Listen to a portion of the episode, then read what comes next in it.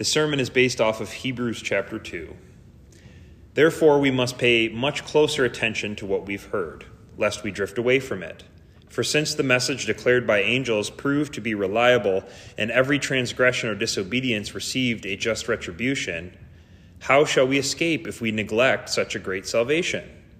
It was declared at first by the Lord, and it was attested to us by those who heard.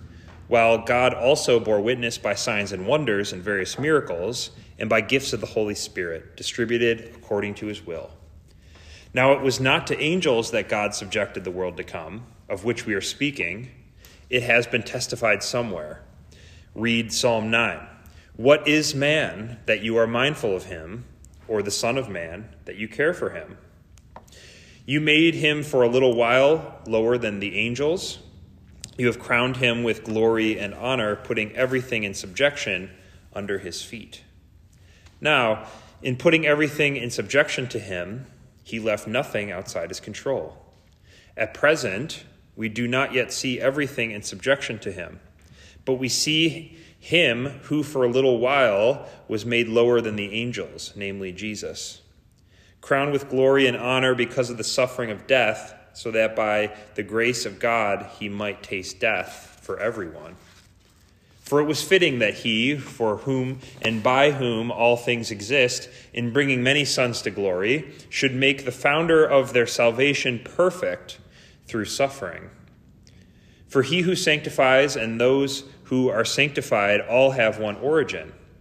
That is why he is not ashamed to call them brothers, saying, I will tell you of your name to my brothers. In the midst of the congregation, I will sing your praise. And again, I will put my trust in him. And again, behold, I and the children God has given me. Since therefore the children share in flesh and blood, he himself partook of these same things, that through death, he might destroy the one who has the power of death, that is, the devil, and deliver all those who, through fear of death, were subject to lifelong slavery.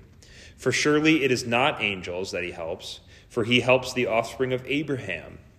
Therefore, he had to be made like his brothers in every respect, so that he might become a merciful and faithful high priest in the service of God, to make propitiation for the sins of the people.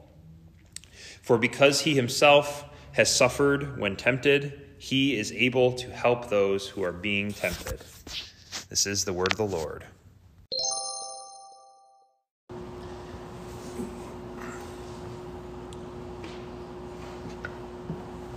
Grace, mercy, and peace be with you from God our Father and from our Lord and Savior, Jesus Christ. Amen. Um, this week, we're starting, as Paul is now well acquainted, we're beginning the book of Hebrews in our epistle uh, lesson. So we just read the entire second chapter of Hebrews, and that's pretty awesome. It's pretty rad because Hebrews is an awesome book of the uh, New Testament. And which it's also an interesting one because it's difficult. Uh, Paul and I were talking about this before the service. Um, not only is the Greek that it was written in probably the most tough Greek in the New Testament, it's also doing all sorts of new things and trying to weave together the Old Testament, different characters and themes from the Old Testament, language from the Old Testament. It's trying to weave it together with Jesus Christ to try and make Jesus a more vivid picture or more full than what we get from just the Gospels alone. Um, and we get another uh, similar type thing when we read the book of Revelation. Um, now, no one knows exactly for sure, just simply because it isn't signed, like many of the other epistles, um, who wrote it to be sure. But I, as usual, I side with what the early church believed and what the church passed on, and that would be that Paul wrote this. It seemed to be written by him in a distinct way, kind of like how you might uh, when you're writing a essay for school or you know you're writing a book you write in a different voice than how you talk or write a letter to someone or call someone on the phone And that seems to be what Paul's doing. He's writing almost like his PhD thesis, written specifically to his fellow Jewish Christians who feel this pressure to return to Judaism because of peer pressure, family pressure, that kind of thing. So he tries to take stuff from the Old Testament and point to Jesus Christ, which is done astoundingly this week. The writer seems to, in this chapter specifically, chapter 2, be writing about humanity's your double honor. In the first place, you're blessed with the privilege of stewardship over all creation. And you're also blessed with the honor of Jesus taking on human flesh and redeeming you. We get the whole overarching bones of the story of Scripture in this one chapter in Hebrews. It begins with Psalm 8, which is interesting. So, you can either flip to Psalm 8 if you want in your Bible, or you can flip to Hebrews 2 and you can read along. Uh, it's it's uh, called, going back to the creation account, to Adam and Eve, and what it's doing is um, it seems to be talking about Adam and Eve, it seems to be talking about us, it seems to be talking about Jesus. But which one? Which one is it talking about? Well, as the little girl in the taco commercial often says, why not both, right? Um, let's go there. We read, What is man that you are mindful of him? Or the Son of Man that you care for him? You made him for a little while lower than the angels. You have crowned him with glory and honor, putting everything in subjection under his feet. Now, I wonder if that would be confusing hearing it in the years going up to Jesus' ministry on earth, but I don't think so because the first thing that should come to mind, right, is the humbleness, the humility that humans ought to have of being creatures of God. Who, who are we? Mere puny humans. We're just creatures that God, the creator of everything, the rule over everything, why would he care about us?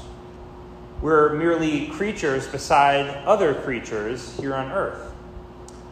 Well, God, of course, loves us so much that he gave us this huge role, this responsibility, this privilege of being uh, having responsibility over all of creation. The privilege that we have is that we're right under angels in our nearness to God. You know, all humans seek after God in some way, and how blessed is that that we have that innate desire, that image of God in us, that we desire God. But we also are in a place of privilege in that we are above all of other creation. We have the image of God. Yes, God breathed into us like He breathed into animals, but also, of course, we're above the plants, the earth, the stars, all that stuff. It's supposed to all be in subjection to the work of our hands, as we heard in the creation account but it's supposed to be subject to mankind's dominion in a way that is a reflection of God's dominion over all things. And what does that look like?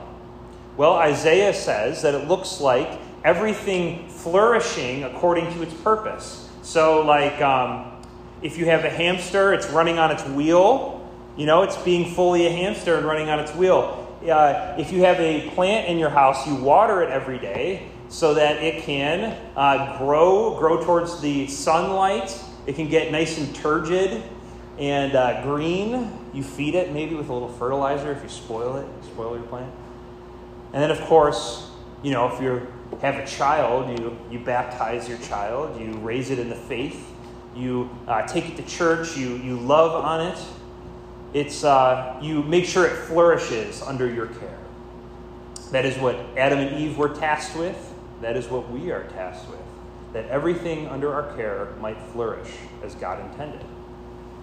Unfortunately, in Hebrews 2, In verse 8, we diagnose a problem. Something has gone wrong uh, with that responsibility that was left in our hands. It says, Now, in putting everything in subjection to Adam and Eve, God left nothing outside their control. But at present, we do not yet see everything in subjection to Jesus. So, here in the now, not yet of Jesus returning, we are yet to see that everything is under Jesus' control. We think it's all just under our control. And this is where I would have stepped in with my children's message to show everybody my new swimming goggles and how when you go in a pool, you can't open your eyes because it burns your eyes and you can't see, and you probably will hit the wall when you do a flip turn. You know, Ryan and Colin, both swimmers, right? Um, however, when you put on the goggles, you can see the wall, you can see the things you're diving for in the pool. And in the same way, in a similar way, when we put on our faith that Jesus has given us, the goggles of faith, we can see that everything is in subjection to Jesus Christ. There's nothing outside his control. Well, we find ourselves not ruling over creation for the flourishing of all things, as God intended. To not be the hands of God caring for his creation. Instead, we want to rule, we want to be in control in place of God. We want to have rule for our benefit, to have control for our benefit. And so everything has gone wrong. People become domineering and cruel. We use up natural resources at an alarming rate. Uh, people resent one another as they try to gain as much power as possible, and we, becoming incre- we become increasingly individual and individualistic. And so that's why Paul continues in Hebrews chapter 2 to point to Jesus Christ. In verse 9 and 10, he is sounding just like he does in other epistles, where he is pointing to Jesus Christ, like 1 Corinthians 8, Colossians 1. Jesus is the Son of God. He is the creator of all things, but he's also the Redeemer of all things. The Creator came down, right? It is not good for man, for humanity to be alone. The Creator came down and himself became a creature like you or I. He breathed our air. He was given the same measure of to live life, God's law, but he did it perfectly. He was not met with approval, for the world, the darkness, could not receive him. He instead received rejection, resentment. He suffered and was killed. For this, he was crowned on the cross with all glory and honor, as it says in Hebrews. For as we sang today in the This is the Feast hymn, for being perfectly obedient to God, even to the point of death on a cross. Now, isn't it fitting, as Hebrews writes, as it says in verse 10 Isn't it fitting that he who created everything, who is the source of all things, the Logos, as John would call Jesus, the source of all things, the seed of all things, the foundational block, which is a stumbling block to the Jews and folly to the Gentiles, Jesus Christ, isn't it fitting that he who created everything, that everything flows from, that he would also bring many to salvation as well. That he who made everything would also be responsible for saving, redeeming everything. That is the linchpin of Hebrews chapter 2. The creator of all things is also the savior of all things. Isn't it fitting that he would make all things new? That he would make you a new creation? The writer calls Jesus the founder of salvation. But I think that um, a more fitting title or translation, in the same way that they write Bibles for people in Jamaica, Hawaii, right? That for a translation for us Americans, I think it would be better if Jesus was called the pioneer of salvation, as he's called in the last stanza of our sermon hymn for today, the pioneer of our salvation. And many translations, they use this pioneer word. Because what does a pioneer do? Right? I don't even, maybe some of you guys went to Pioneer Day in Elk Grove Village in September. I know I celebrated Pioneer Day when I was a young lad.